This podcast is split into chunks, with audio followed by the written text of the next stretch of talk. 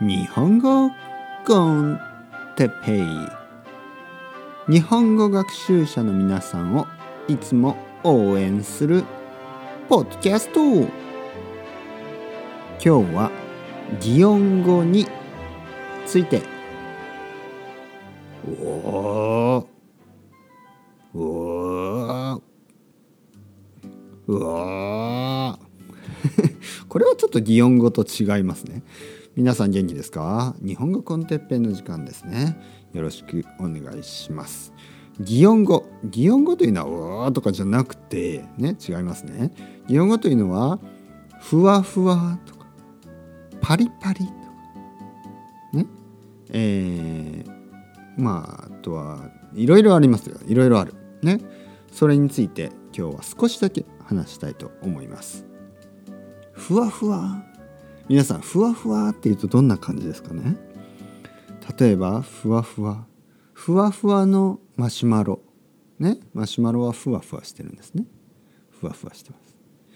えー、パリパリのせんべい。ね？せんべい。おせんべいね？せんべい好きですか？あのパリパリ。パリパリっとしてますね。あとはカリカリ。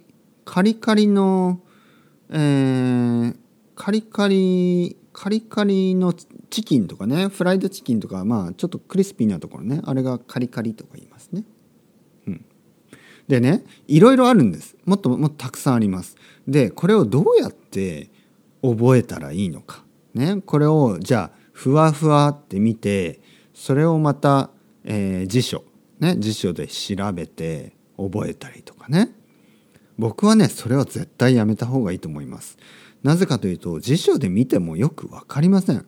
ね、で例えば英例えばねさっきのカリカリ、ね、カリカリまあクリスクリスあのクランチーかクランチーですね。クランチーとクリス、えー、クリスピー？クリスピー違うクランチーとあのカリカリは似てますけどやっぱりちょっと違うんですよね。えー、結構似てますよね。だから日本語のえー、単語、ね、日本語の言葉ワードですね。が全てが100%イコールアメリ英語のね英語の言葉ではないんですね。違います。じゃあどうやってじゃあどうやって、えー、擬音語を身につければいいか、ね、擬音語とか擬態語とか言いますけど身につければいいか。これは漫画です。漫画。日本の子供たちは漫画をたくさん読みます。そしてそういうふわふわとかねプリプリとかねバリバリとかねガタガタとかゴンゴンとかドンドンとかねそういうこうニュアンスですね。それが分かるようになります。なので、えー、漫画ですね。漫画が好きな人はいいですけど漫画が嫌いな人。これは難しいですね。でもねやっぱり漫画が一番いいと思います。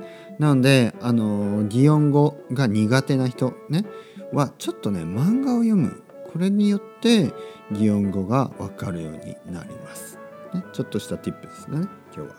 それではまた皆さん ciao ciao hasta luego。またねまたねまたね。ぽよんぽよん。